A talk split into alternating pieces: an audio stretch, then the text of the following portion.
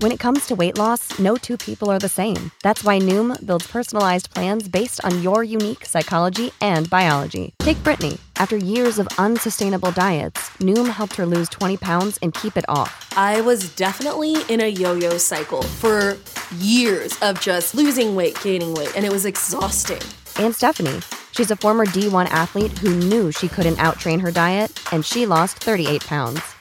My relationship to food before Noom was never consistent. And Evan, he can't stand salads, but he still lost 50 pounds with Noom. I never really was a salad guy. That's just not who I am. Even through the pickiness, Noom taught me that building better habits builds a healthier lifestyle. I'm not doing this to get to a number, I'm doing this to feel better. Get your personalized plan today at Noom.com. Real Noom users compensated to provide their story. In four weeks, the typical Noom user can expect to lose one to two pounds per week. Individual results may vary.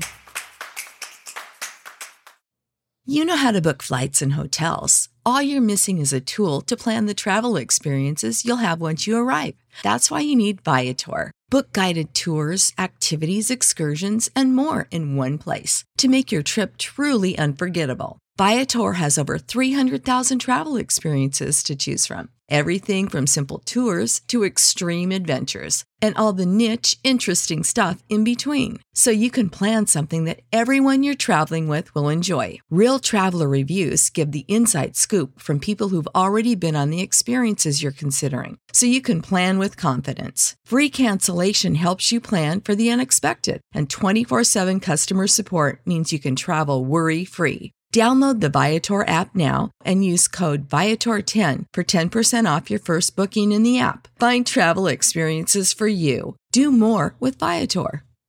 Fantascientificast, puntata 19.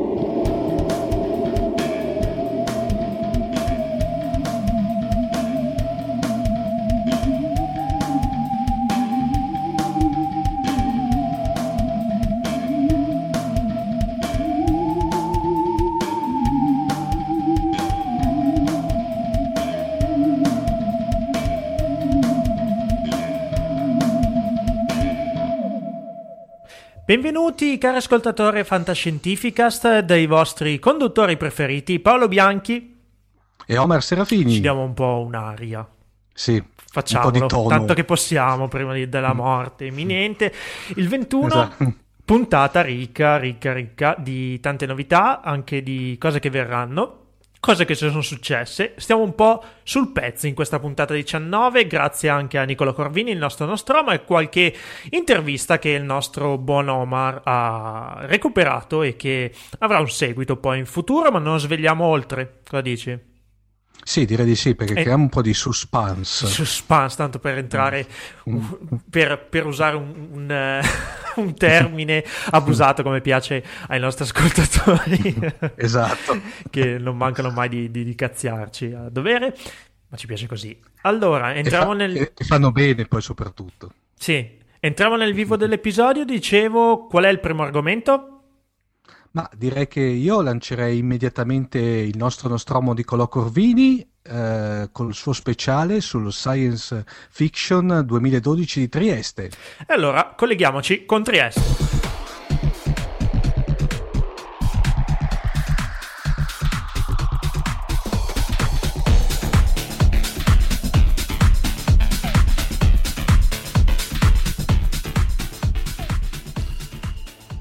Dunque, reduce dalla sua prima away mission, tra l'altro una, away, una, signora away mission, abbiamo qui con noi il più volte nominato, ma finalmente adesso lo ascolterete dal vivo in carne ed ossa, ovviamente virtualmente parlando, il nostro Nostromo Nicolò Corvini. Ciao Nicolò. Ciao Omar, buonasera. Dunque, il nostro buon Nicolò, nella sua nuova veste di Nostromo di Fantascientificast, si è recato a uno di quelli che sono stati gli eventi fantascientifici in Italia del 2012 ed è il, il Trieste Science eh, Plus Fiction Festival 2012. Uh, eh, Nicolò, ci vuoi un attimino introdurre al, all'evento? Ah, sicuramente. Eh, allora, possiamo dire che il Trieste Science Plus Fiction è probabilmente uno dei più grandi festival della fantascienza italiani e anche in Europa.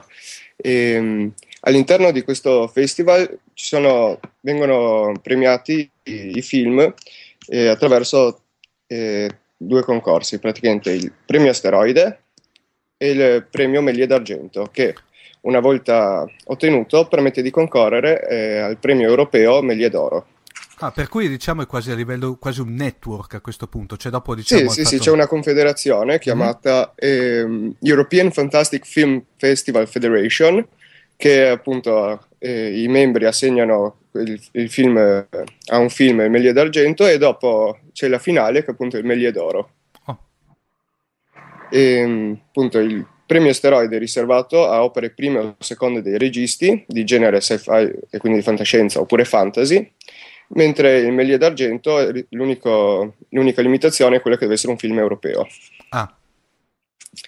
E, beh, parliamo un attimino di questa nuova edizione che si è vista rinnovata soprattutto nella location perché ha, avuto una nuova sede uh, decisamente più grande e meglio attrezzata rispetto agli anni scorsi. Parliamo della Sala Tripkovic, che è un centro che era utilizzato principalmente per fare teatro lirico prima e che è stato completamente rimodernato e con una capienza di 900 posti e un, un impianto audio col 7.1, diciamo che riusciva bene nell'impresa di contenere la foglia fantascientifica che si è riversata a Trieste.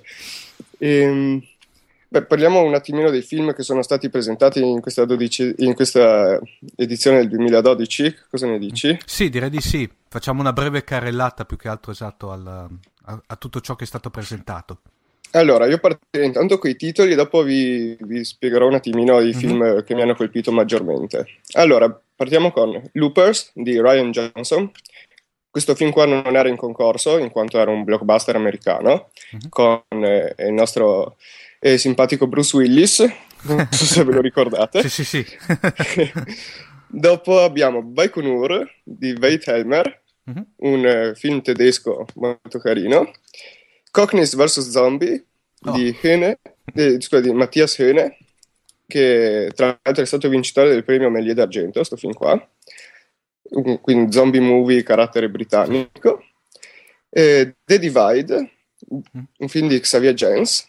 Eh, abbiamo Doomsday Book di Kim Ji-won e Kim il Sung, scusate la mia pronuncia coreana non è proprio il massimo. Per cui qualcosa anche qualche, qualche rappresentante del Far East, come si suol dire. Come... Eh, eh, sì, sì, le, infatti penso che siano anche abbastanza collegati i due, i due festival. Mm-hmm. Uh, dopo abbiamo Errors of the Human Body di Aaron Sheenen, Grabbers di John Wright, The Fourth Dimension di Harmony Corinne Alexei Fedorchenko e Jan Jan Kiwins. Kiwecinski. che dopo che hai letto il titolo e, e registi, praticamente è già finito il film. Sì, sì, ma in realtà no, perché era un film piuttosto. questo ne parleremo dopo.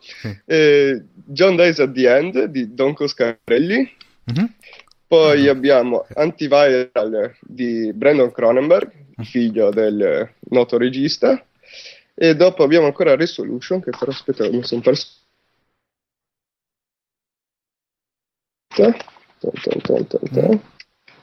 Niente, ma ve, ve, lo dirò tra un attimino il regista. Hai, hai, perso, hai, perso, Ho perso il regista. Hai perso il diped, che avevo capito. È scappato.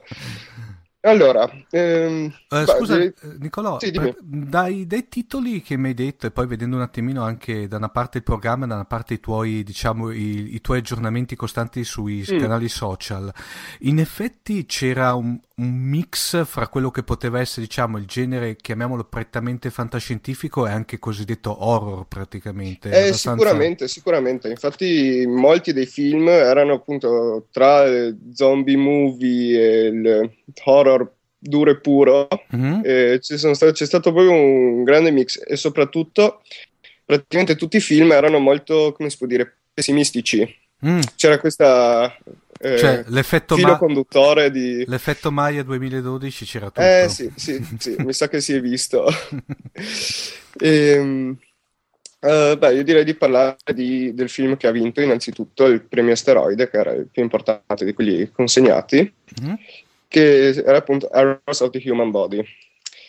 E praticamente questo film è molto eh, fedele alla scienza, si può dire. Non era prettamente fantascientifico, era un...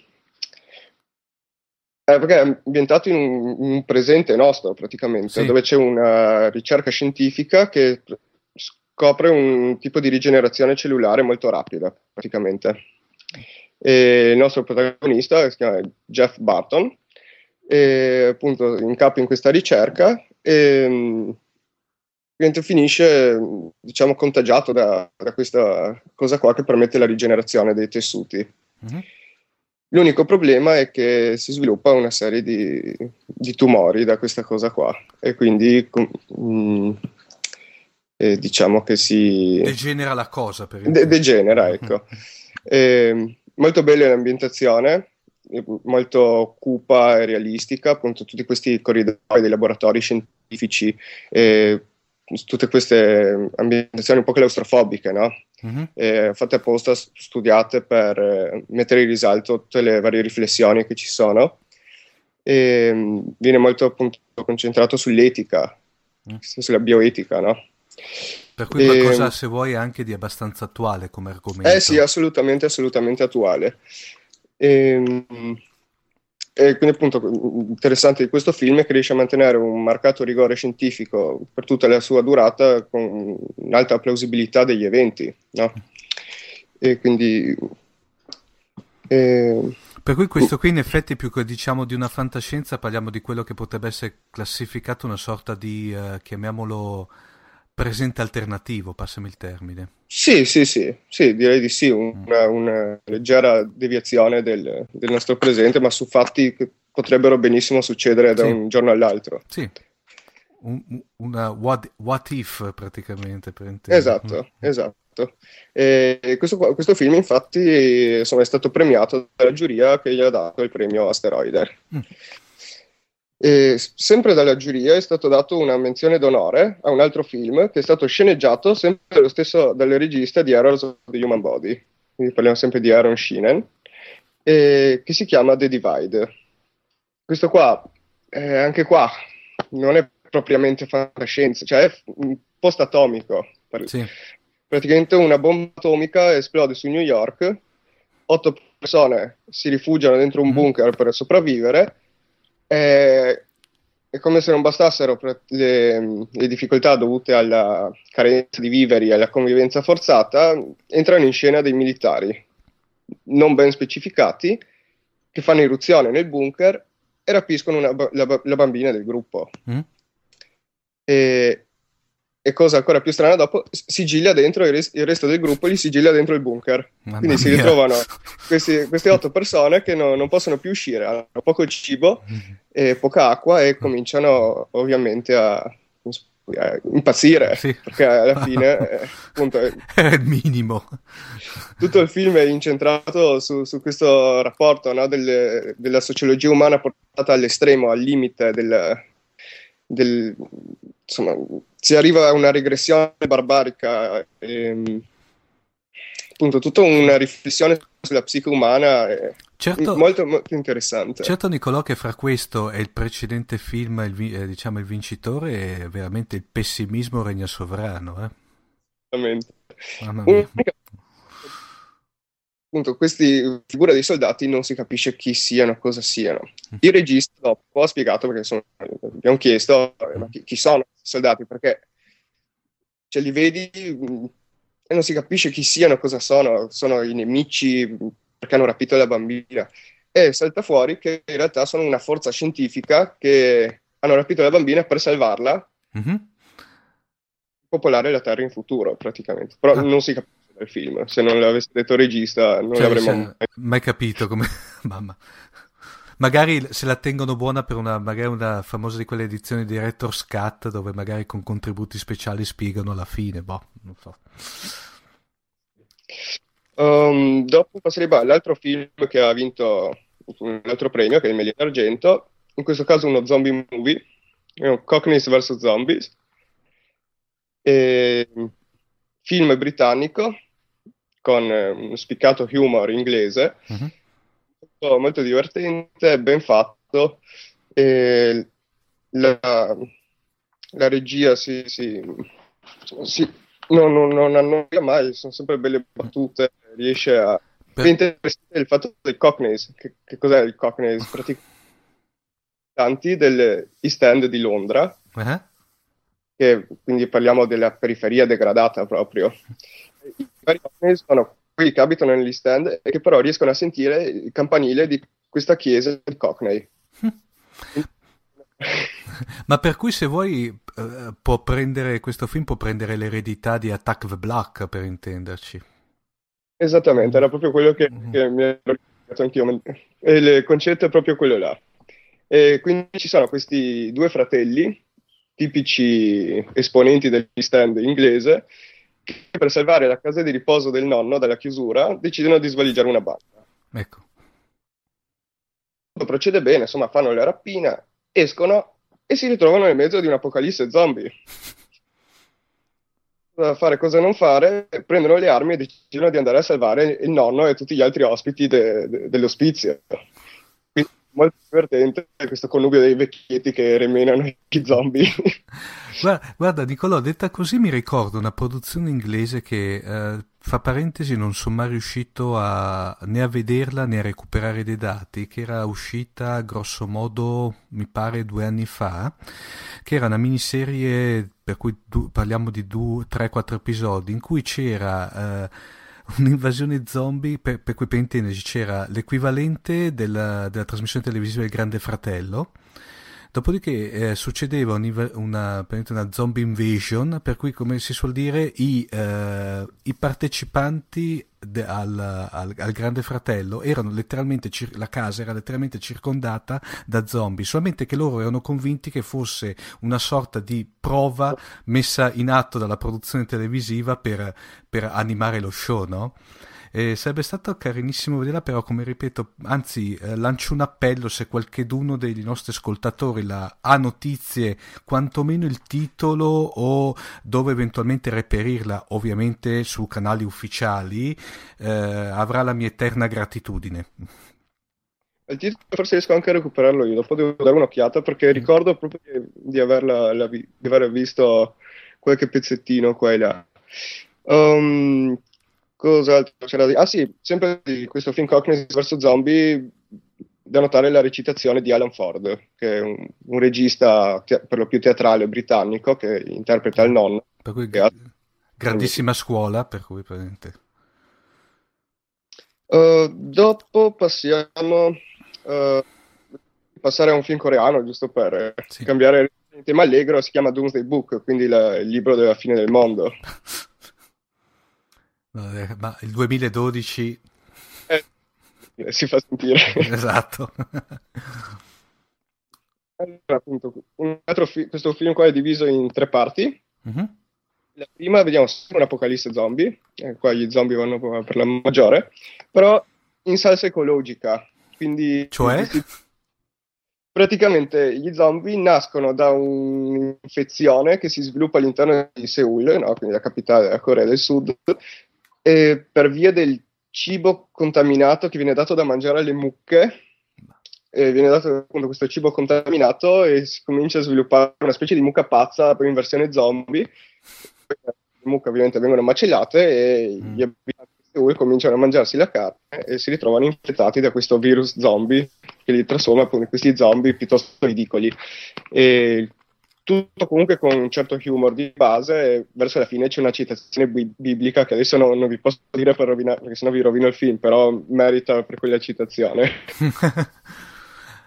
Mm, poi cosa abbiamo? Il secondo episodio di questo, eh, di questo film è ambientato in un tempio buddista, eh, in un futuro più o meno prossimo, dove però ci sono i robot che sono all'ordine del giorno eh, appunto uno di questi robot che lavora all'interno de- del tempio buddista riesce a raggiungere il nirvana, raggiunge l'autocoscienza di sé e, e si, si, illumina e, e, raggiunge il nirvana.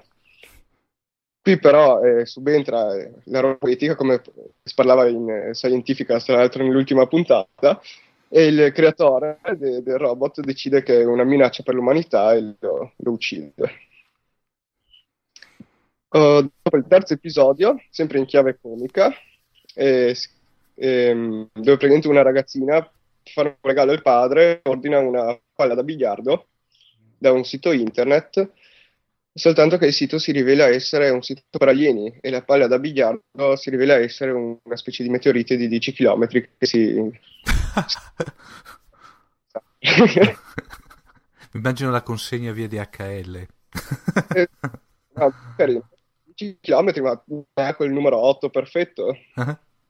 Quindi appunto così, molto divertente e simpatico. È, su- molto, è molto surreale direi. Esattamente. Um, dopo, beh, il, il, film che ha vinto la, menzio- cioè la menzione del pubblico, eh, che si chiama Grabbers, un monster movie, ambientato sull'isola di Erin, una tranquilla e sperduta isoletta eh, a largo dell'Irlanda, per intenderci. Sì. E, dove appunto non succede mai niente, insomma, immaginiamoci la classica isoletta. E a un certo punto precipita un meteorite eh, nelle acque da cui vengono fuori questi mostri tentacoluti, tentacoliformi, non so come vogliamo dirli. Dei super totani, tini. Eh, eh, che si divertono a ciucciare via il sangue delle vittime. Eh. Hanno solo un, una debolezza, è l'alcol. Se tu sei ubriaco, loro non riescono, non, non possono ciucciarti via il sangue perché li uccide. E quindi cosa fanno gli abitanti di questa simpatica isoletta? Si rifugiano tutti al pub per, per sopravvivere. Mer- eh, direi che detta così la trama è letteralmente geniale. Direi. Ma, infatti poi ha vinto il premio del pubblico che so, non so se sai, ma Trieste è una città piuttosto alticcia, mettiamola così. Eh, su, su, quello te eh, sai che sei il massimo esperto, per cui... quindi appunto molto simpatico. Poi il bello di questo film qua è stato che l'humour non, non era mai troppo calcato, cioè comunque c'era suspense, c'era azione, un giusto mix, mm-hmm. no, non viene mai reso pesante. E il, il regista poi si è voluto eh, ispirare ai massimi classici del genere, quindi Gremlins, Tremors, insomma tutti quei film appunto, i monster movie classici. Sì. Ma eh, una curiosità, proprio sai che io poi sono amante dei, dei film dei mostri, per intenderci, il, eh, erano grossi, giganti o erano misura umana? I... E, allora, c'era più dimensioni, perché c'erano i, i piccoli, uh-huh. che erano delle mh, mm, sanguisughe delle dimensioni di un gatto circa, dai. E una versione del mostro che era mh, mm, circa un metro, di dimensione, dopo la versione più grande era stata un 6-7 metri. Per cui Quindi, crescevano letteralmente, cioè partivano da uno stato di là, chiamiamolo, la, chiamiamolo da, da, da, da, cucciolo fino all'adulto? Esattamente, sì. Mm. Ehm, bene, dopo possiamo parlare di Baikonur, un film eh, tedesco eh, detto appunto da Wade Helmer. Eh, anche questo qua, non propriamente fantascientifico, restiamo, è stata un'edizione un po' strana. Sì. No, ma... eh, un film non propriamente fantascientifico, però ambientato eh, in Kazakistan, vicino al cosmodromo russo di Baikonur, che appunto è la base dove, dove vengono lanciate le Soyuz. E, um, il protagonista, un certo Iskander, o detto anche Gargarin, è un radioamatore che vive in un villaggetto microscopico vicino appunto alla, alla base di Baikonur e per lavoro il radioamatore rintraccia i, i detriti delle, delle, varie missioni spaziali, quei serbatoi che cascano in mezzo al deserto, insieme agli abitanti del villaggio li recupera per, per poi rivenderli. Come tipo souvenir, diciamo. Eh, no, no, proprio per riciclare i, i materiali. I materiali. Mm. Una roba proprio um, sopravvivenza. Sì, sì, molto, Poi, molto più brutale, diciamo. Insomma, sono comunque eh, cancerogeni, tutti mm. i vari eh, carburanti che sono usati, insomma, non, non sono niente salutari.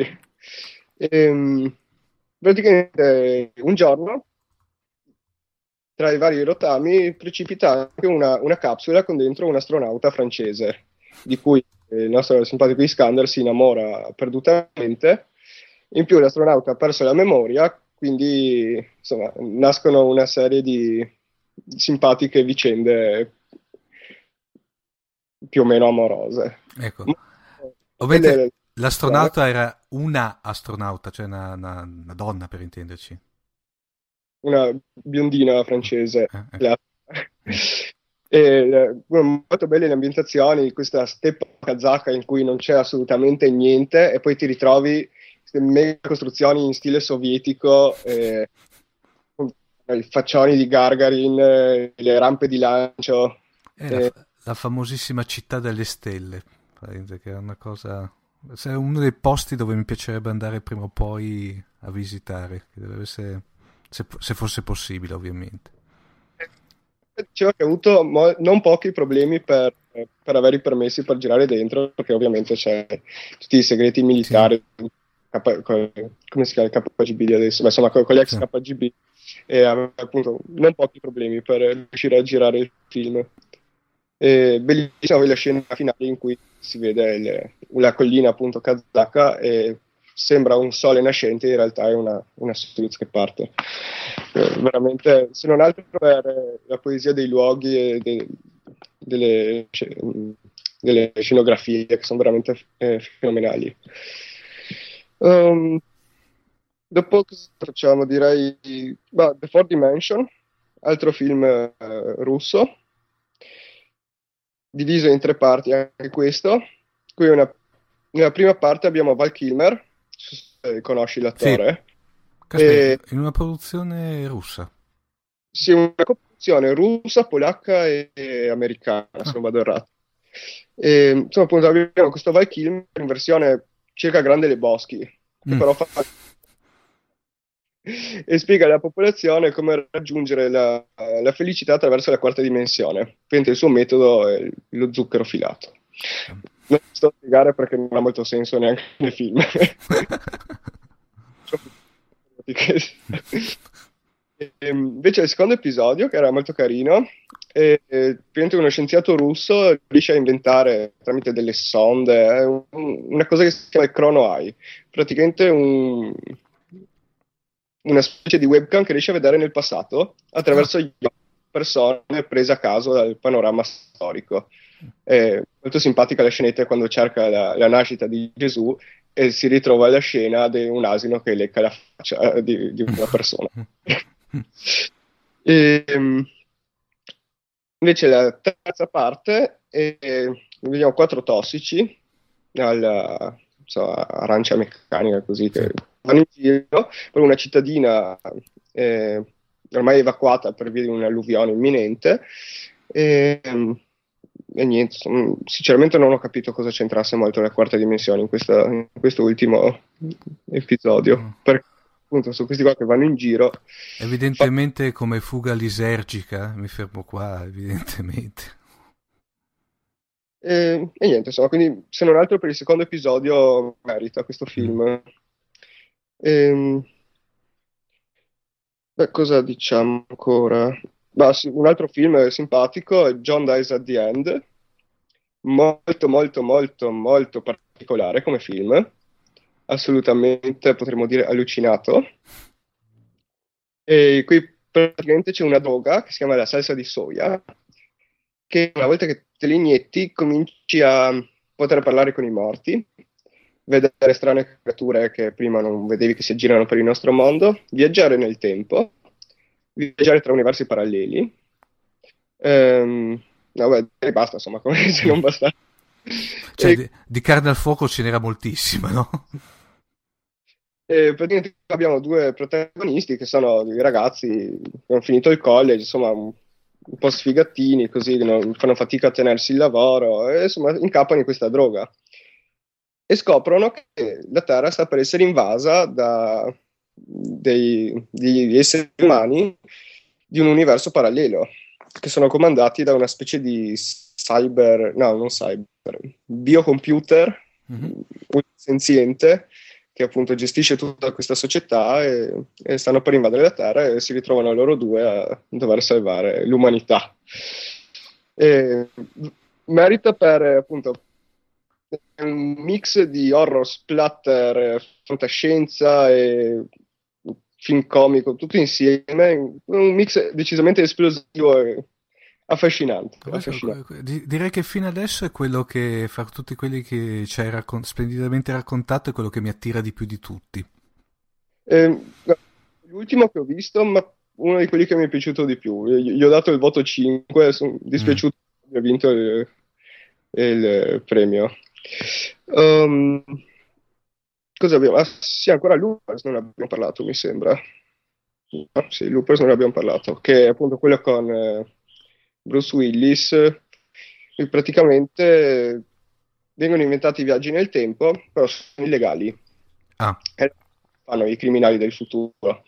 Quando vogliono uccidere qualcuno, e appunto hanno costruito al mercato nero, trovi questi, queste, macchine per fare un viaggio nel tempo e spediscono il malcapitato indietro nel tempo dove degli assassini specializzati chiamati Looper eh, si prendono cura del corpo, lo ammazzano e si disfano del cadavere. No? Mm. E Joe, che è il protagonista, appunto sta facendo questo lavoro qua, diventa abbastanza ricco, la carriera sembra procedere bene, della carriera di un sicario, quando mh, praticamente gli inviano dal futuro eh, da uccidere se stesso. To. futuro viene mandato indietro nel tempo per essere ammazzato. Insomma, si accorge che è la stessa persona, che in questo caso mm. è Bruce Willis, e da là nascono tutte le, le avventure per cercare di, di salvare le, la, la, vita e la, la, storia. Nonostante fosse un blockbuster americano, dire la storia era piuttosto originale. Eh, Bruce Willis eh, riesce comunque a riesce a, fare una, una, bella recitazione, non, non, non, fa il Bruce Willis tipico, tranne in alcuni punti in cui c'è la mattanza sì. lui entra, uccide 50 persone. Beh, ma quella, quella, ci vuole da contratto, come si suol dire, no? C'è fare una bella recitazione comunque. E, appunto, un ritmo piuttosto, piuttosto serrato, comunque ehm, interessante.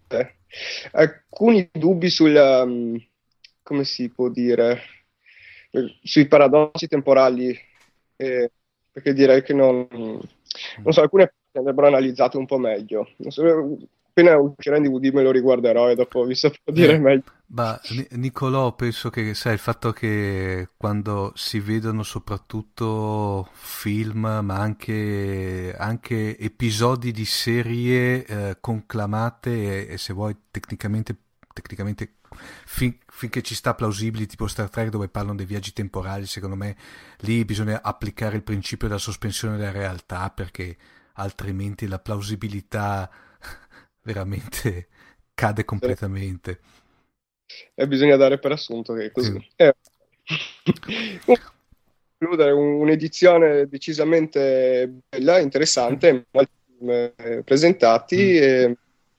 Tra, tra, l'altro nel fuori onda dicevamo è stata una, cioè diciamo anche in termini di partecipazione di pubblico è stata anche una signora edizione quest'anno, vero?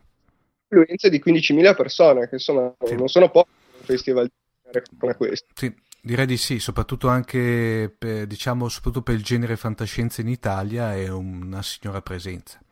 Bene, direi che Nicolò, cosa dirti? Eh, ti ringraziamo moltissimo dell'esaurientissimo speciale. Eh, Beh, poi ovviamente i, a, questo punto de- dobbiamo farli i dovuti ringraziamenti per tutto il lavoro che stai facendo per Fantascientificast eh, sui canali social e uh, uh, alla prossima Away Mission uh, avevo ancora il piacere di risentirti, ok? Ciao Nicolò.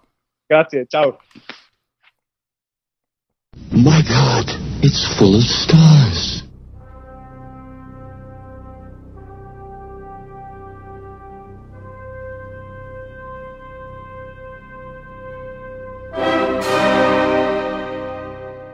Come in ogni puntata che si rispetti di Fantascientificast, abbiamo ancora il piacere di avere una volta nei nostri studi il professor Massimo De Santo, Cylon Prof. Eccoci! Grazie Paolo, è vero, ci sentiamo di casa e qui a Fantascientificast. E meno male. Eh, ormai, come dire, è una di quelle cose di cui non si può fare a meno. 19 puntate abbiamo quasi raggiunto l'anno, eh Max? 19 puntate come passa il Sì, tempo. sì. Quando- beh, sai, con questi cicli sulla resurrection, questo fatto di rincarnarsi continuamente, Non te ne accorgi neanche. Non te ne accorgi, non te ne accorgi. Passano le ere. Passano le ere. Mamma mia. Allora, di cosa Allora, parli con, con oggi? l'approssimarsi del Natale ho pensato di segnalare un autore che io amo davvero e che è un personaggio molto noto nell'ambito fantascientifico che ha come caratteristica fondamentale quello di essere molto prolifico, quindi a chi dovesse piacere ancora una volta una di quelle meraviglie che vengono scoperte in cui si può pescare a piene mani e soprattutto ha dalla sua la capacità di, ehm, di raccontare delle storie molto belle, avventurose, divertenti anche in maniera eh, non eccessivamente impegnativa. Diciamo, è uno di quegli autori che si può, se si vuole, si può leggere a più livelli, ma si può, se si vuole, leggere anche un po' come dire per passare il tempo, per divertirsi senza eh, doversi concentrare troppo su risvolti della trama complicatissimi o cose di questo genere. Si tratta di Alan Dean Foster Eh, il cui nome è eh, molto famoso perché è legato a una sua mh, capacità veramente particolare di trarre versioni r- in romanzo eh, dai principali film di fantascienza no, che si siano conosciuti. Eh, credo che la sua prima grande operazione sia stata quella di aiutare George Lucas nella stesura del primo ehm, del primo episodio di primo, primo in senso proprio cronologico no? insomma, ha dato un, in- un- contributo incommensurabile. Sì, È assolutamente. rimasto quasi... Anche se lui poi ha accettato di buon grado il fatto di non essere referenziato come autore della sceneggiatura, perché di fatto ha detto, ha ammesso lui comunque pubblicamente che l'idea, la- l'idea fondamentale della trama era tutta di Lucas e lui, diciamo così, si è prestato come scrittore professionista a definirne i dettagli, come dire, a farne un'estensione. Bontà sua ha voluto, diciamo, eh, riconoscere fino in fondo questo ruolo secondario, ha fatto peraltro viene citato su Wikipedia questo suo simpatico paragone, cioè sarebbe stato come se un, eh, un affittuario fosse, avesse voluto il suo nome a fianco di Frank Lloyd Wright, avendo abitato in una villa del famoso architetto. Vabbè, comunque a partire da qui lui ha avuto una carriera spettacolare in termini appunto di novelization eh, di famosissimi film, tra cui probabilmente le più famose che gli vengono, eh, che si possono ricordare sono eh, le versioni in romanzo di Alien e dei suoi due seguiti, poi il quarto mi pare che non l'abbia scritto lui o forse non è stato proprio scritto, Uh-huh. ha scritto un episodio, ha scritto la sceneggiatura di Star Trek The Motion Pic- Picture, il primo film sul grande schermo della serie di Star Trek. Insomma, E abbonato alle eh, pietre insomma, miliari. è effettivamente uno di quelli che ehm, compare praticamente in ogni grande operazione della fantascienza, in particolare cinematografica. Ma io questa sera invece lo voglio raccomandare ai nostri ascoltatori per il suo cosiddetto ciclo del Commonwealth Humanx, eh, dove Humanx è la fusione tra human e trunks. Eh, l'ambientazione è quella di space opera pura in un universo abitato da moltissime specie, moltissime razze, tra cui appunto gli umani e i Trunks, questa strana accoppiata eh, che il nostro Alan Dean Foster si diverte a tracciare. I Trunks hanno, eh, sono degli insetti, sono sostanzialmente una razza insettoide quindi qui vediamo l'altra faccia della medaglia, no? nel ciclo di Ender che abbiamo citato nella puntata scorsa, gli insetti erano incomprensibili, erano il nemico, erano le Cattivi. formiche, erano quelli da combattere, anche se poi come sappiamo nello sviluppo della trama la cosa non è cambia. così. Eh, ma qui addirittura tra la razza umana e la razza dei Trunks sca- scoppia, scatta una scintilla che potremmo addirittura definire d'amore, nel senso che dopo un imbarazzo reciproco, appunto, perché le due specie da un punto di vista istintivo si trovano orribili, come noi troviamo, no? ci fanno paura gli insetti, gli insetti probabilmente a loro volta pensano che noi siamo bruttissimi e in particolare... Anche per una questione di dimensioni, se vogliamo. sottolinea, sottolinea il buon Dean Foster che siamo puzzolenti, gli esseri umani vengono descritti come dotati di questa caratteristica. Comunque, invece, nel suo universo, eh, queste due, due razze si complementano, eh, creano un Commonwealth quindi diciamo un vero e proprio impero galattico, eh, tra l'altro descritto come un impero molto illuminato, diciamo, non, in cui c'è una sorta di oligarchia, democrazia avanzata.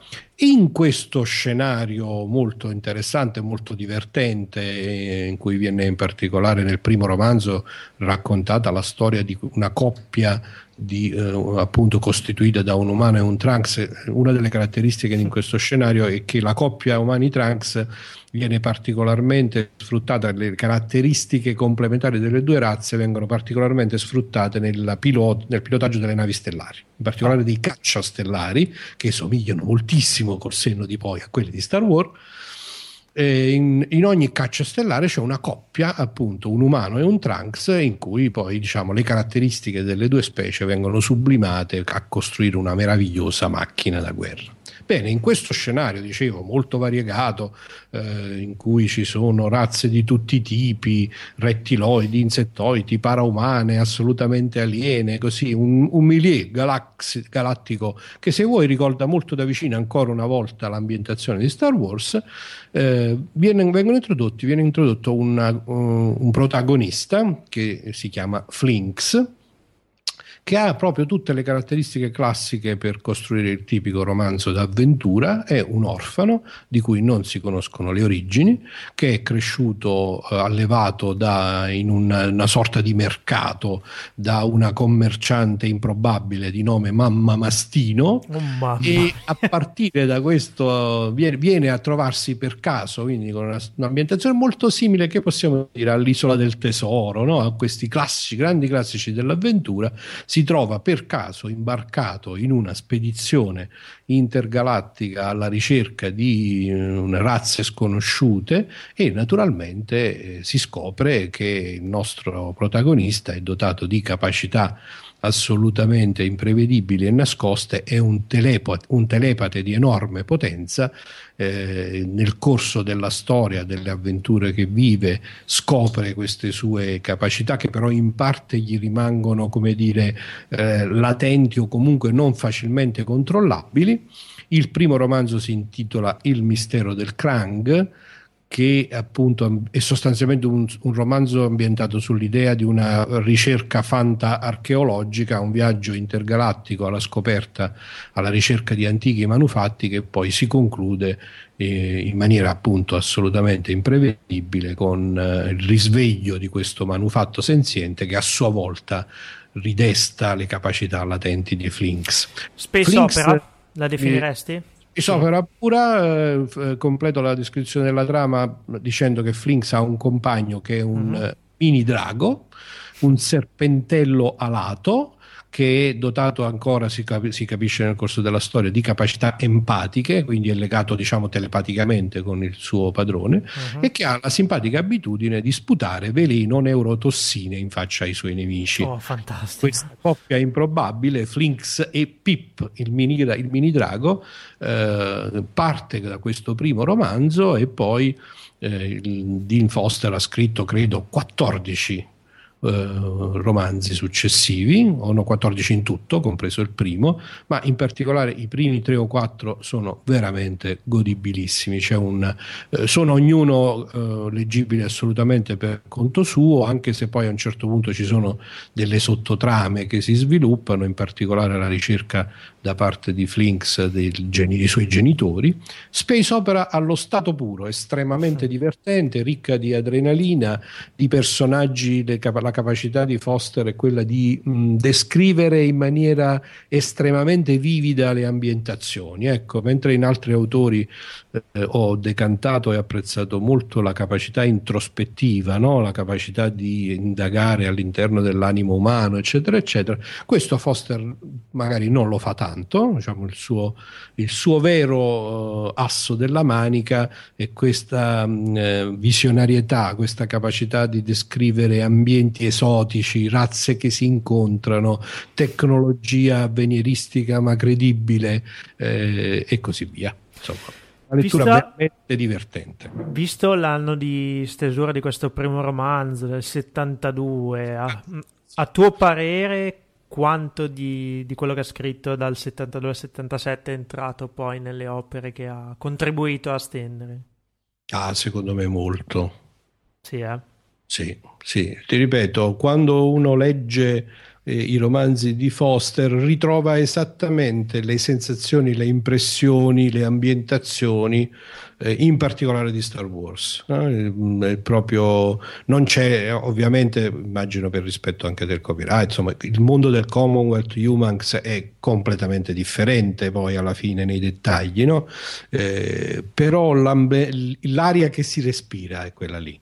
Eh, mi vengono in mente molte similitudini con altri grandi autori eh, che però cito molto velocemente. Per esempio, il primo romanzo ricorda molto Cittadino della Galassia di Heinlein. Ok, so se... sì, sì, sì. Eh, ecco, lì eh, forse eh, c'è qualche somiglianza addirittura un po' imbarazzante, soprattutto. probabilmente si è ispirato, nel senso che soprattutto appunto in questo personaggio del ragazzino allevato all'interno di un mondo molto particolare, no? il mondo diciamo eh, di, di, quello che può essere un mercato, no? dei mercanti, eh, però di quelli che potremmo dire no? di proprio ba- no, bassa lega è sbagliato come termine, non mi viene insomma uh-huh. quel mondo un po' parallelo, un po' senza regole, no? un po' Eh, diciamo, mi viene in mente anche Vittorio Hugo con i Miserabili, insomma, una serie di ambientazioni che sono abbastanza classiche.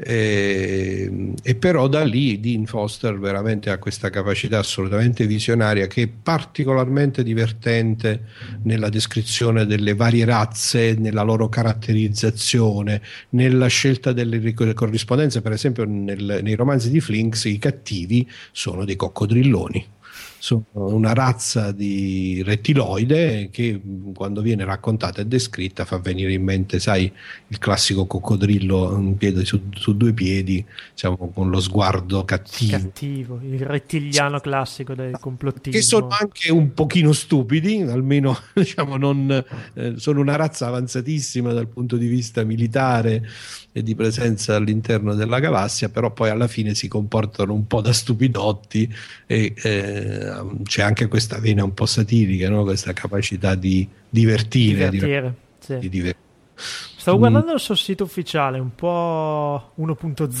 se vogliamo, però sì, vedo che la sua attività non si è fermata. Del 46, eh? quindi moglie annetti ce li ha. Eh? Eh sì, però vedo che è in attività ancora oggi. Ho scritto. Assolutamente. Anche... L'ultimo romanzo della serie di Flinks è del 2009, quindi diciamo, tutto sommato recente. E Flinks ci sono Transcendent. Flinks Transcendent, sì. Transcendent, sì. E ho guardato un po' per vedere la reperibilità dei suoi romanzi. In mm-hmm. Italia, diciamo che rec- edizioni recentissime non ce ne sono. Cioè, tutto, molti dei suoi romanzi sono stati pubblicati dalla Nord, sia nelle collane classiche, in particolare nella serie Cosmo Argento, sia in alcune raccolte. Ci sono, mi pare, uno o due omnibus che raccolgono tre, sei romanzi. Urania eh, poco? Urania mi pare niente. Mm, non vorrei sbagliare, ma... Vedo eh, un... aspetta, solo uno. Comunque ho visto che su eBay si trovano eh, per i nostri lettori che volessero approvvigionarsi. Naturalmente, invece, nella versione originale inglese, che raccomando a tutti quelli che abbiano eh, un po' di dimestichezza con la lingua, perché come sempre, diciamo, in particolare questo tipo di autori sono assolutamente straordinariamente godibili in, Libia, in lingua originale e qui si trovano in versione ebook eh, sui principali siti Amazon eh, e via così. Eh, si possono sia acquistare in, in, forma rilegata, ma ovviamente anche acquistare in forma ebook che è più comoda. Concludiamo magari parlando di qualcosa che è già stato accennato nello scorso episodio da, mm, dall'amico di Mondo Nerd. Eh, la gemma di Calibur. L- sì, l'ha scritta che, lui. Che è sostanzialmente la prima extension di Star Wars, sostanzialmente, no? Cioè un romanzo collocato credo fra l'episodio 4 e l'episodio 5. Sì. E eh, lì appunto, per esempio, c'è stata poi qualche, ehm, qualche successiva esternazione di Foster che ha detto che appunto la piega presa poi da Lucas lo aveva molto sorpreso perché, per esempio, sua, nel suo romanzo, che io devo dire la verità, non ho letto, eh, io di, di mm-hmm. Alan Foster ho letto solamente eh, i cicli, diciamo, c'è un altro ciclo suo molto originali, diciamo, quelli originali, questo di Flinks in particolare, poi ce n'è un altro molto bello ambientato sul cosiddetto pianeta dei ghiacci, di cui magari parleremo in un'altra occasione. E non ho letto quindi queste sue novelization. Eh, però diciamo appunto girando un po' in particolare nella scheda di Wikipedia cioè, viene riportato questo suo commento sul fatto che era rimasto molto sorpreso di scoprire che Luke e la principessa erano fratello e sorella perché invece la sua idea di sviluppo della storia tra i due sarebbe scattata qualcosa, qualcosa di diverso, una scintilla diciamo di attrazione di tipo differente, non da mm-hmm. fratello e sorella, ecco diciamo così. E in ogni caso certamente rimane appunto essendo Foster comunque un grande scrittore, eh, come dicevo, dotato magari di capacità diverse dei gran maestri che abbiamo citato in tante altre puntate, eh, ma sicuramente un grande, un grande scrittore, quindi la sua versione del mondo di Star Wars rimane comunque un punto di riferimento, anche se è poi distaccata dal filone principale ed è stata addirittura appunto in parte contraddetta da alcune scelte fatte poi da Lucas nei film successivi. Insomma, un personaggio assolutamente da scoprire e vi, ass- eh, vi mh, assicuro che la lettura di questi suoi cicli è molto divertente, è una di quelle cose appunto abbiamo detto ogni tanto poi la fantascienza oltre a riflettere oltre a farci venire gli incubi oltre a pensare alla fine del mondo oltre a guardare al di là dell'infinito oltre ai paradossi temporali ogni tanto con un po' di space opera ci si può anche divertire un po' no? cioè, vedere una bella storia avventurosa che non ha niente da invidiare ai grandi classici dell'epoca di, di altre epoche mi vengono in mente i grandi tipo come si chiama l'autore della Tigre di Monprace di Sandokan. Eh, Salgari. Eh, Salgari, eh. uno di quelli che ah, dice ha ah, scritto 20 romanzi, saranno 20 romanzi d'appendice, ma sono tutti belli, si possono... oppure il grande Edgar Rice Burroughs col ciclo di Tarzan, il ciclo di Opar. No? Foster, secondo me, non vorrei esagerare, ma può essere si lì si piazza lì, si piazza a pieno titolo in questa categoria di grandi scrittori con questa grande capacità di affabulazione e di narrativa. Una bella strenna natalizia per chi ha voglia di leggere qualcosa di, no, di divertente in questo periodo. Onestamente, per quanto mi riguarda, mi ha incuriosito molto, quindi penso che la metto nelle mie wish list eh, per eh, il prossimo anno. E Come questo è il subdolo uh, intento del Cylon Pro. Allora, prendo e rilancio il tuo consiglio. Grazie ancora per uh, la tua rubrica dei tuoi consigli, Max, e per la tua ah, descrizione. L'uscita della puntata, sapete che sono uno degli ascoltatori più affezionati. E poi ho visto in giro qualcosa, no? C'è qualche eh, evento? Qual- qualche evento nell'aria, giusto? Eh, sì, sì, sì, sì, quando il mondo sarà, fini, sarà in punto d'arrivo, noi saremo qui a registrare noi qualcosa. Saremo pronti ad ascoltare le ultime grida della savana. E ovviamente il Silent Prof sarà con noi. Grazie ancora, Max. Un caro saluto a tutti, mi raccomando, fantascienza forever.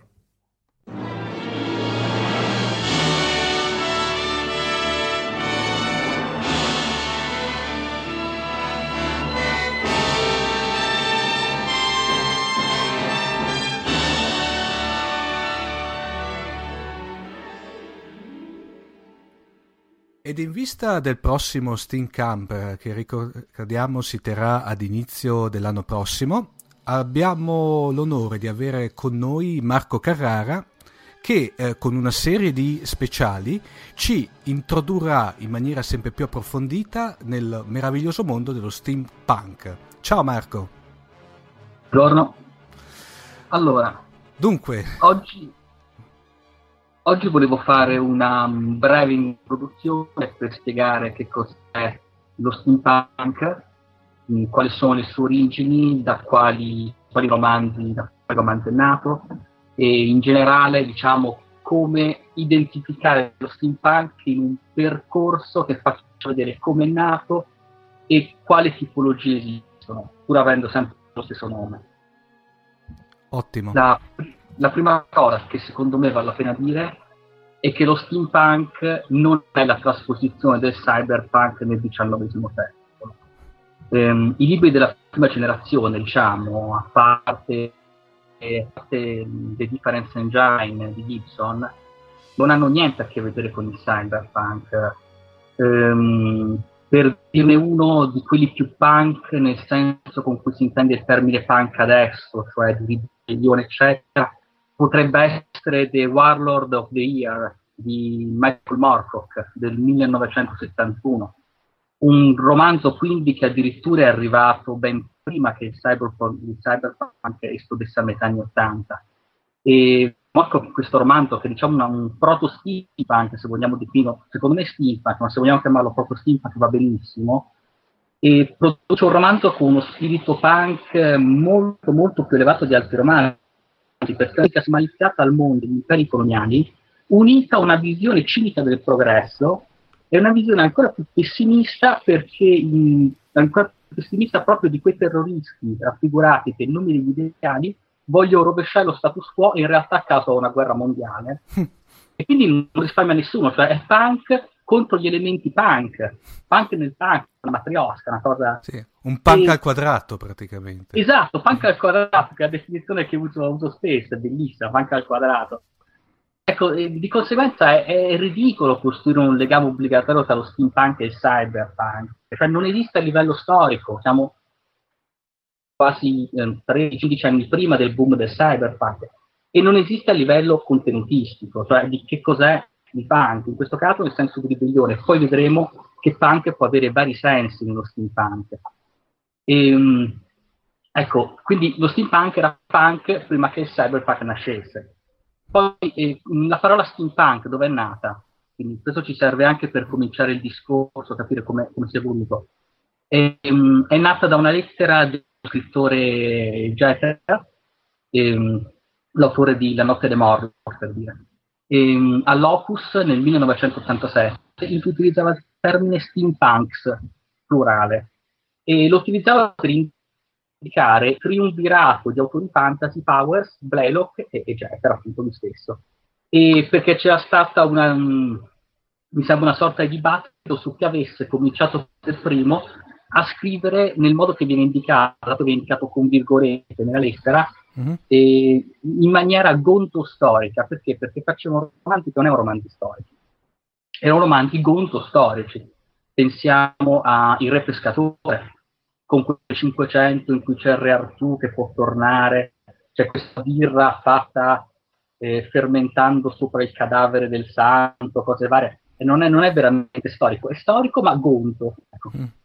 E, ehm, quindi nasce il dentro dice, se quelli scrivono di un prossimo futuro, di un ventunesimo secolo, estremamente, in modo estremamente pessimista, in un modo negativo e tutto, sono cyberpunk, noi che scriviamo in modo allegro, in modo gonzo, in modo un po' così, alla come capita, di un recente passato, siamo steampunk, dice, no?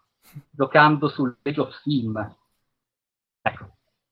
Interessante. E, è una cosa anche carina, però appunto non pensiamo che steampunk è nato da un manifesto come il manifesto del futurismo, è nato da una battuta. Una battuta che però ha creato un nome abbastanza intelligente che viene utilizzato anche in modo fuori luogo ma è un termine intelligente che ha enormi possibilità, perché adesso mostrerò diverse accezioni in cui lo steampunk può esistere per far capire quante potenzialità e quanto sia un genere ampissimo. Non è che uno dice quelle nicchie all'interno della fantascienza che ti danno poca libertà.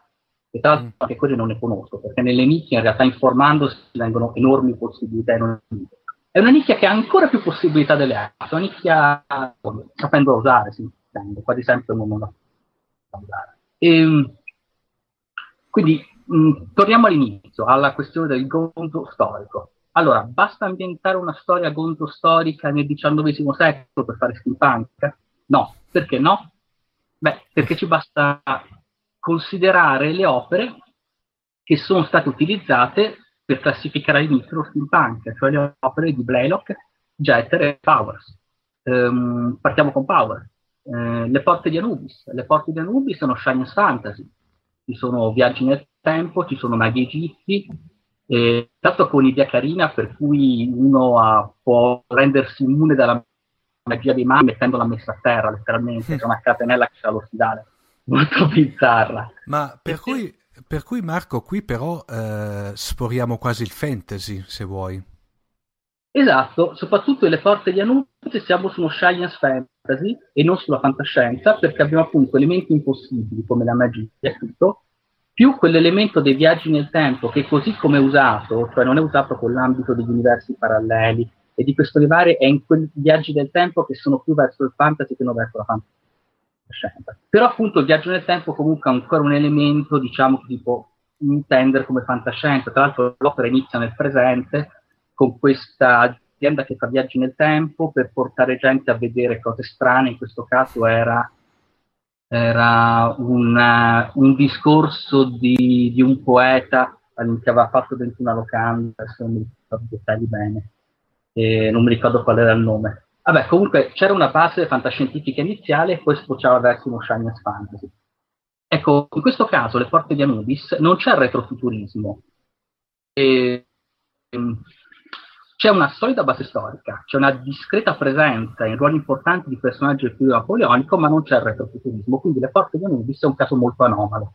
Mm. Per la definizione attuale quasi non è steampunk, però visto che quell'opera era una di quelle da cui è nato lo steampunk, va considerata ancora come un limite, limite, limite, limite accettabile, mm. ma la sensibilità moderna quasi non lo è. La notte dei Morlock, quello è già più interessante.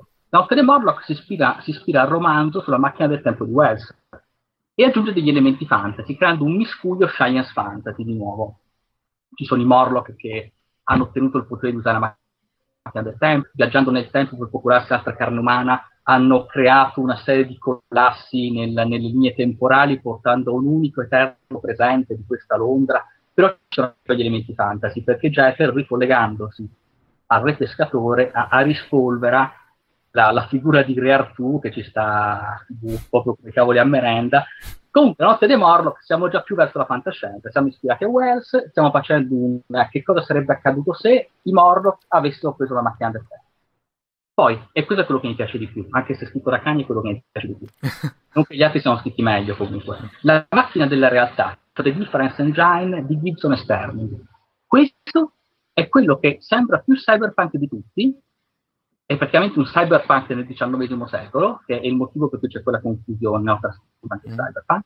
È un eccellente esempio di retrofuturismo e di fantascienza cronica senza elementi fantasy, se non quella sospensione dell'incredulità sul fatto che computer interamente meccanici di quelle dimensioni possano funzionare, perché la questione è che un computer interamente meccanico in teoria può funzionare, ma se ci aggiungi i problemi della metallurgia dell'epoca, i problemi della moltiplicazione delle componenti e tutto, ti viene che aggiungendo il fattore possibile di ogni componente moltiplicata per le componenti può avere un tempo di rottura superiore al 100%. Mm-hmm. E a questo punto può funzionare in teoria, ma in pratica un calcolatore delle dimensioni di una piramide non è che. Ecco, cosa hanno in comune queste opere? È quello che mi interessava, che non sono solo romanzi storici, sono fantascienza o science fantasy di ambientazione storica. E per fare un esempio, prendiamo un esempio per capire che perché questi sarebbero steampunk e altri no. Prendiamo un romanzo dallo spirito punk come quelli della serie eh, Flashman. Mm. Da noi è arrivato L'Ussaro della Regina Bianca, che era il primo della serie. Sì, già se- sentito ma non letto. Eh, sono carini, eh, perlomeno il primo è carino. Il protagonista è un ufficiale britannico, violento, maschilista, cialtrone. E la serie, tra l'altro, partecipa a tutti i conflitti dell'Inghilterra vittoriana, partendo proprio dalla guerra anglo-afghana del 1839 e si copre di gloria in ogni, in ogni, si copre di gloria in ogni, in ogni battaglia per puro caso, per fortuna, e nonostante sia un codardo. E, però questo non è steampunk, cioè sono romanzi storici irriverenti, bizzarri, ma sono privi di appiglio, con la, fantascienza del periodo. Non è steampunk, possono piacere moltissimo quello che piace lo steampunk, ma di per sé non lo sono. Sono quelle opere nate anche loro da un riscoperto, un reinteresse verso il XIX secolo, ma poi di queste cose parleremo un'altra volta. Ecco, ehm, il retrofuturismo ottocentesco, quindi fantascienza del periodo, il XIX secolo, eccetera, eccetera, conditi con elementi fantasy, tratti anche dalla narrativa d'epoca. Ecco, ma allora mh, pensiamoci, basta copiare la fantascienza ottocentesca per fare steampunk? E ancora no. non basta neanche copiare la fantascienza ottocentesca, perché altrimenti se bastasse questo, anche Verne sarebbero steampunk, ma è chiaro che sono, sono fantascienza d'epoca, sono eh, delle ottime basi su cui lo steampunk, ma non sono steampunk. Mm. Vediamo, si può fare un esempio di opera che copia senza andare oltre, The Space Machine di Christopher Priest, mm. 1976 lettura gradevole, tutto quello che si vuole. E, cosa fa quell'opera? Mischia assieme la macchina del tempo e la guerra dei tempi. Assieme. Però cosa fa? Eh, in questo mischiare? Non fa un'opera con un proprio carattere originale, fa un'opera che per come è scritta, per uh, come è interpretata e tutto, mh, potrebbe essere stata benissimo scritta nel 1898, come se fosse Edison Conquest of Mars. Non ti dà l'idea di un'opera moderna, perché Priest l'ha sottotitolata Un romanzo scientifico, proprio per dichiarare il desiderio di imitare opere del passato senza stravolgere, quindi manca l'idea di stravolgere lo steampunk. Ma per cui cos'è, diciamo, un, un, un perfetto cocktail anticato, passami il termine? Esatto, è un mix, è un mix vintage, mm-hmm. è un mix, diciamo, ecco, potremmo dire, prendendo, eh no, prendendo la macchina del tempo e, e, e la guerra dei mondi, è una, se fosse uno spumante sarebbe una cuvée di due annate diverse. Diciamo che non è un millesimato, ma volendo puoi fare un nato con la fantascienza nota, che so, al 1899 e fare un romanzo scientifico millesimato. Ecco. ottimo, ecco. ottimo, esempio, Marco, mi piace. Cosa dovrebbe fare un'opera per essere steampunk pur partendo da basi completamente tratte dalla fantascienza d'epoca?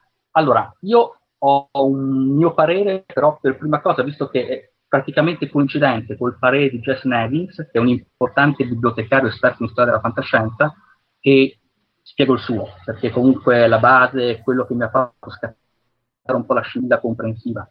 Ecco, eh, Jess, Nevins, eh, Jess Nevins, nel suo breve saggio sullo steampunk, fatto anche malino, però c'era questa cosa fatta bene, pubblicata all'interno dell'antologia eh, intitolata Steampunk, eh, curata dai coniugi Van der Meer, ehm, ha spiegato un po' la sua idea. In pratica lui dice che le opere steampunk devono essere scritte con un occhio moderno, lui dice anche un occhio un po' cinico, proprio questo poi ci possiamo tornare dopo. E dice un occhio moderno di noi che abbiamo visto il futuro del mondo dopo il XIX secolo. Cioè lo steampunk inter- lo interpreta come una reazione alle bisonate di fine 800. Nelle bisonate in 800 c'erano, che so, gli indiani che venivano massacrati, ma la morte era settica, erano magari romanzi per bambini come in eh, L'uomo a vapore delle praterie, mm. adesso non mi viene in mente autore, e c'era questo automa a vapore, c'era questo genio un po' nanetto, eccetera, eccetera, massacravano un sacco di indiani, trovavano l'oro, erano... Però appunto una morte asettica, una morte da favoletta, è priva delle conseguenze de- dell'autentico realismo, ehm, manca diciamo una punta di cinismo, una punta di, di credibilità di realtà. Ecco, lui dice che il punk dello steampunk eh, è la perdita innocente originale pur trattando gli stessi temi. Allora, su questo filone, la perdita di innocente originale, trattare gli stessi temi ma rifacendo in una versione più cinica, posso portare un buon esempio, che è il mio fumetto preferito, cioè la Lega degli Straordinari Gentlemen. Da, da cui era stato tra l'altro anche tratto un, uh, bah, un secondo me è un bel film, non eccelso ma, ma bello. A me non è piaciuto tanto anche perché quando poi ho letto il fumetto anni dopo ho mm. visto la differenza enorme a livello di citazioni. Il fumetto è veramente divertente per le citazioni. Adesso lo spiego un attimo. Allora, nel secondo volume della Lega c'è l'invasione marziana sul modello Guerra dei Mondi, con i tripodi, eccetera, eccetera, anche, anche tanto confezionata bene come, come costruzione. Appunto succede? Nel romanzo originale di Wells, gli alieni muoiono a causa di malattie terrestri a cui non sono abituati. Le forze naturali la fortuna trionfano. Che era il messaggio di Wells, non importa la tecnologia, non importa questo, non importa quello, può arrivare l'equivalente del britannico, noi siamo l'equivalente dei negri, noi veniamo colonizzati, loro ci colonizzano, si può essere sconfitti da cose non controllabili come le malattie, come la natura, come noi crepavamo allegramente nel 600 700 andando nei paesi tropicali, così in futuro anche noi potremmo scoperchiare un vaso di Pandora come lo scoperchiano gli alieni nella guerra di mondo. Cosa succede invece nel fumetto della Lega? E questa è la cosa divertente. Nel fumetto della Lega, il virus che ha niente i marziani non è un virus naturale, è un prodotto del governo britannico, un'arma batteriologica a base di antrace e streptococo. Viene sparata contro gli alieni con dei bombardamenti di artiglieria tipo Grande Guerra, quindi mm-hmm. è l'uomo che trionfa, non la natura. Il messaggio di Wells viene stravolto completamente. Perché viene stravolto? Non perché hanno fatto una, una cavolata, non perché hanno rovinato, viene stravolto perché hanno reinterpretato e come?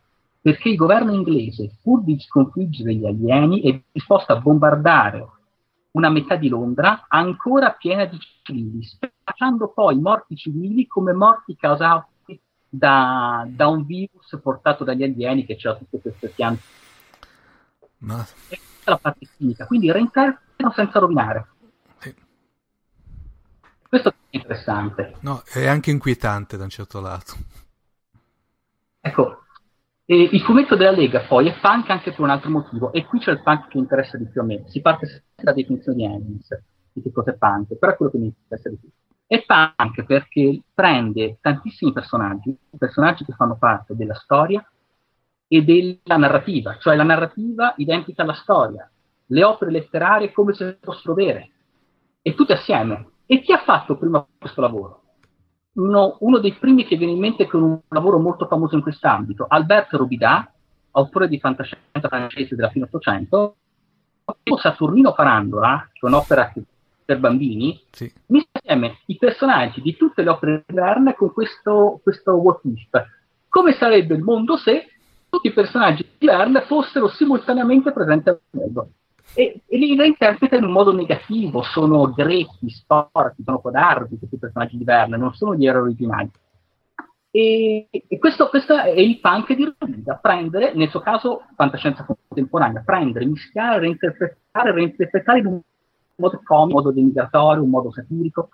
La stessa cosa la fa anche la Lega, perché c'è una scena in cui, non faccio spoiler, ma chi se lo ricorda va a vedere in che modo Mr. Hyde uccide l'uomo invisibile il modo, ecco, per dire che fare una cosa gonzo anche con un certo spirito divertente. Ecco, quindi lo steampunk che cos'è? Cerchiamo di fare un po' di riassunto, che sennò cito tutto il giorno. E no, ma, po- ma, ma, poi rischiamo anche di dare troppi spoiler per le, come dire, di rovinare l'attesa per, i prossimi, per le prossime parti, per intenderci. Allora, fondamentalmente fantascienza, oppure science fantasy, non solo fantasy, o fantascienza, o un miscuglio science fantasy ambientato. Prima possibilità, nel nostro lungo XIX secolo, quindi grosso modo dalla rivoluzione francese alla Grande Guerra. Ad esempio le macchine infernali, in cui ci sono invenzioni folli e uomini di pesce nell'Inghilterra vittoriana, con anche una, una strizzata d'occhio al Dagon di Lovecraft, oppure le porte di Anubis, che però appunto un po' lì, un po' un borderline per i gusti moderni. Oppure può essere ambientato in un lungo XIX secolo alternativo, quindi pochi elementi classici in un mondo storico, ma un mondo interamente, eh, interamente un'ucronia, insomma. Mm. Per esempio, Anti-Ice. Anti-Ice ha un 1870 retrofuturistico in cui c'è il ponte sulla Manica, eh, ci sono navi terrestri, cioè proprio navi, proprio delle navi appunto che camminano sulla Terra, ci sono cannoni atomici, tra virgolette, perché utilizzano una carica di antimateria per ottenere l'annichilimento, l'esplosione, veicoli spaziali, e, e perché? Il what è cosa sarebbe accaduto se una gran quantità di antighiaccio che si può mantenere stabile in certe condizioni con campi elettromagnetici venisse utilizzato al posto del carbone nei motori a combustione esterna. È una cosa abbastanza seria, un mondo completamente stravolto, un po' come il mondo di La macchina della realtà di Terence Oppure, altra alternativa, anche se qui siamo più, parleremo un'altra volta, di quello che non è tanto steampunk, ma è più un aggiungere steampunk su altro. Mondi industrializzati di ispirazione ottocentesca diversi dalla Terra, eh, Perdido Station di Mieli, è un new wave che può essere scomposta solo come un fantasy con pesanti elementi. E quello che forse trovo un pochino più divertente io, ma neanche tanto, in fondo mi piace anche di più quello storico, è un secolo diverso visto con gli occhi della fantascienza ottocentesca e qui ci ricolleghiamo ai dati storici. Il mondo del 1952, descritto da Albert Rosida nel suo Il XX secolo, del 1883, può essere un'eccellente ambientazione cinematografesca. E, oppure può essere visto, può essere un XIX secolo che si è trascinato con la sua mentalità, più le sue tecnologie retro, i dirigibili, però magari fatti in polimeri plastici, ora il nuovo imperialismo anche presente, eccetera, e questo esempio c'è in The Warlord of the Year di Michael Morto. Quindi sintetizziamo in una riga, sintetizziamo in una frase, in poche frasi e poi torniamo su questi argomenti in futuro. Lo steampunk si può definire come allora, eh, retrofantascienza ispirata al XIX secolo. Non ho detto ambientata perché sennò ci saltano i parametri dei mondi ottocenteschi, che non sono proprio dell'Ottocento. Quindi fantascienza pesantemente ispirata al XIX secolo e reinterpretata in maniera gonzo storica o comunque con gusto moderno. Mamma mia. Guarda Marco, eh, personalmente, eh, ho, come si suol dire, ho, fatto, ho, ho, cercato anche di interromperti il meno possibile perché ero letteralmente affascinato, anche perché effettivamente sentire eh, parlare di eh, un genere che eh, io l'avevo sempre marginalmente toccato, non perché non mi piacesse in maniera particolare, ma proprio perché eh, non avevo mai avuto l'occasione di, di leggere qualcosa di quello che te ci hai eh, consigliato adesso. Però, caspita, ovviamente daremo poi nelle note dell'episodio, eh, menzioneremo tutte le opere di cui te ci hai parlato nel tuo intervento. C'è anche il problema che è un genere che spesso le opere sono scritte molto male, quindi se non c'è un interesse molto molto eh, spiccato per l'argomento, mm. cioè ad esempio XIX secolo, The Difference Engine, passa la voglia di leggerlo. È un genere quindi che ha più, ponte- più potenzialità che non opere di qualità rappresentate. Ecco. Una cosa, Marco, eh, il fatto, l'adattamento italiano perde, cioè consigli di leggerlo se possibile ori- in, in, originale o, o l'adattamento italiano per, fa perdere in qualità, diciamo, del la Lega di Stotino Gentleman? No, in, in, genere, in genere, diciamo. In genere è sempre meglio la lingua originale, comunque con l'italiano perdi. La macchina della realtà alla fine si può leggere anche in italiano, penso. Io l'ho letto in italiano due anni fa. Mm-hmm. L'ho letto anche in inglese, ma non riesco a ricordarmi se c'erano differenze sensibili. In generale, considerando la qualità delle traduzioni italiane, che spesso è abbastanza bassa, se si può, sempre meglio leggere in inglese. Inglese. Mm-hmm. Si può, Bene, direi che per questa prima, prima di molte parti dedicate allo steampunk è tutto. Eh, ringraziamo ancora Marco Carrara della sua disponibilità e con la promessa che ci risentiremo presto, vero Marco? Certo, assolutamente. Ok, grazie, ciao Marco, buona serata. Buona serata.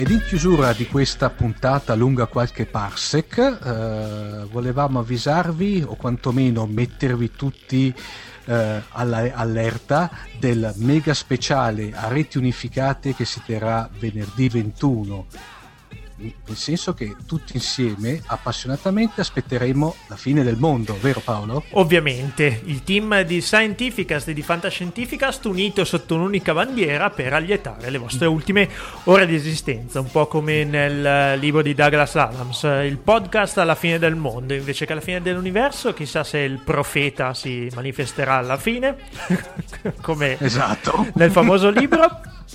E niente, vi diamo appuntamento quindi venerdì 21 dicembre alle ore 21. Mi raccomando, in Hangout daremo i contatti e i dettagli poi nei prossimi giorni sui social, quindi seguiteci e seguiteli. Intanto, i contatti appunto. Info fantascientificas.it per le email, i commenti sul nostro blog, sempre benvenuti eh, i nostri social Facebook, Twitter, Google Plus e ci trovate anche su Google Current, non fa mai male ricordare che siamo anche su iTunes ovviamente, quindi lì potete lasciare un commento e un giudizio sul nostro operato. E poi soprattutto Paolo ricordiamo anche la nostra app ufficiale su Windows 8. Mai dimenticarla, esatto. Dunque, eh, in conclusione proprio estrema, ricordiamo che ovviamente se, sempre se eh, sopravviviamo al 21 di, eh, di, di dicembre... Condizione sine qua non. Sine qua non. Ovviamente questa è l'ultima puntata di Fantascientificast per quest'anno eh, ci sentiamo sempre se sopravviviamo letteralmente l'anno prossimo. E quindi Paolo? sì, vi auguriamo già buone feste, sempre che ci arriverete. E sì, è assurdo perché nessuno crede a sta cosa, però non ne parliamo. Vabbè, fa tanto fan- fantascienza no? il giorno del giudizio. Da John Connor in avanti ha sempre fatto l'ultimo uomo, l'ultima spiaggia. Esatto. Fa molto fantascienza, ma non svegliamo niente perché sia te che Max avete in serbo un sacco di cose interessanti per la serata del 21. Esatto. E quindi, in ultima istanza, vi diamo appuntamento a venerdì. Mi raccomando, un caro saluto. Ciao. Ciao.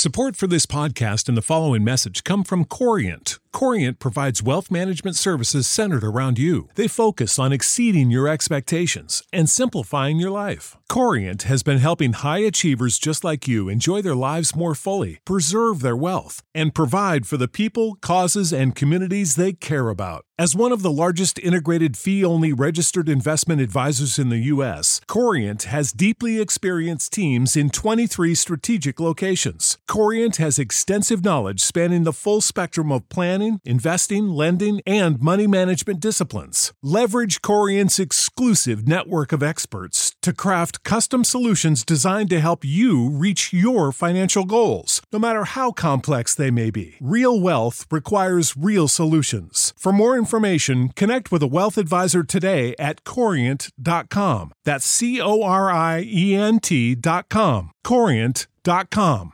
Sick of being upsold at gyms? My guy, you're currently a base member. For $90 more, I can upgrade you to our Shred membership. For 130 more, you'll be a Swole member. And for just $300 more, you'll reach Sweat Platinum. At Planet Fitness, you'll get energy without the upsell. Never pushy, always free fitness training and equipment for every workout. It's fitness that fits your budget. Join Planet Fitness for just $1 down and $10 a month. Cancel anytime. Deal ends Friday, May 10th. See Home Club for details.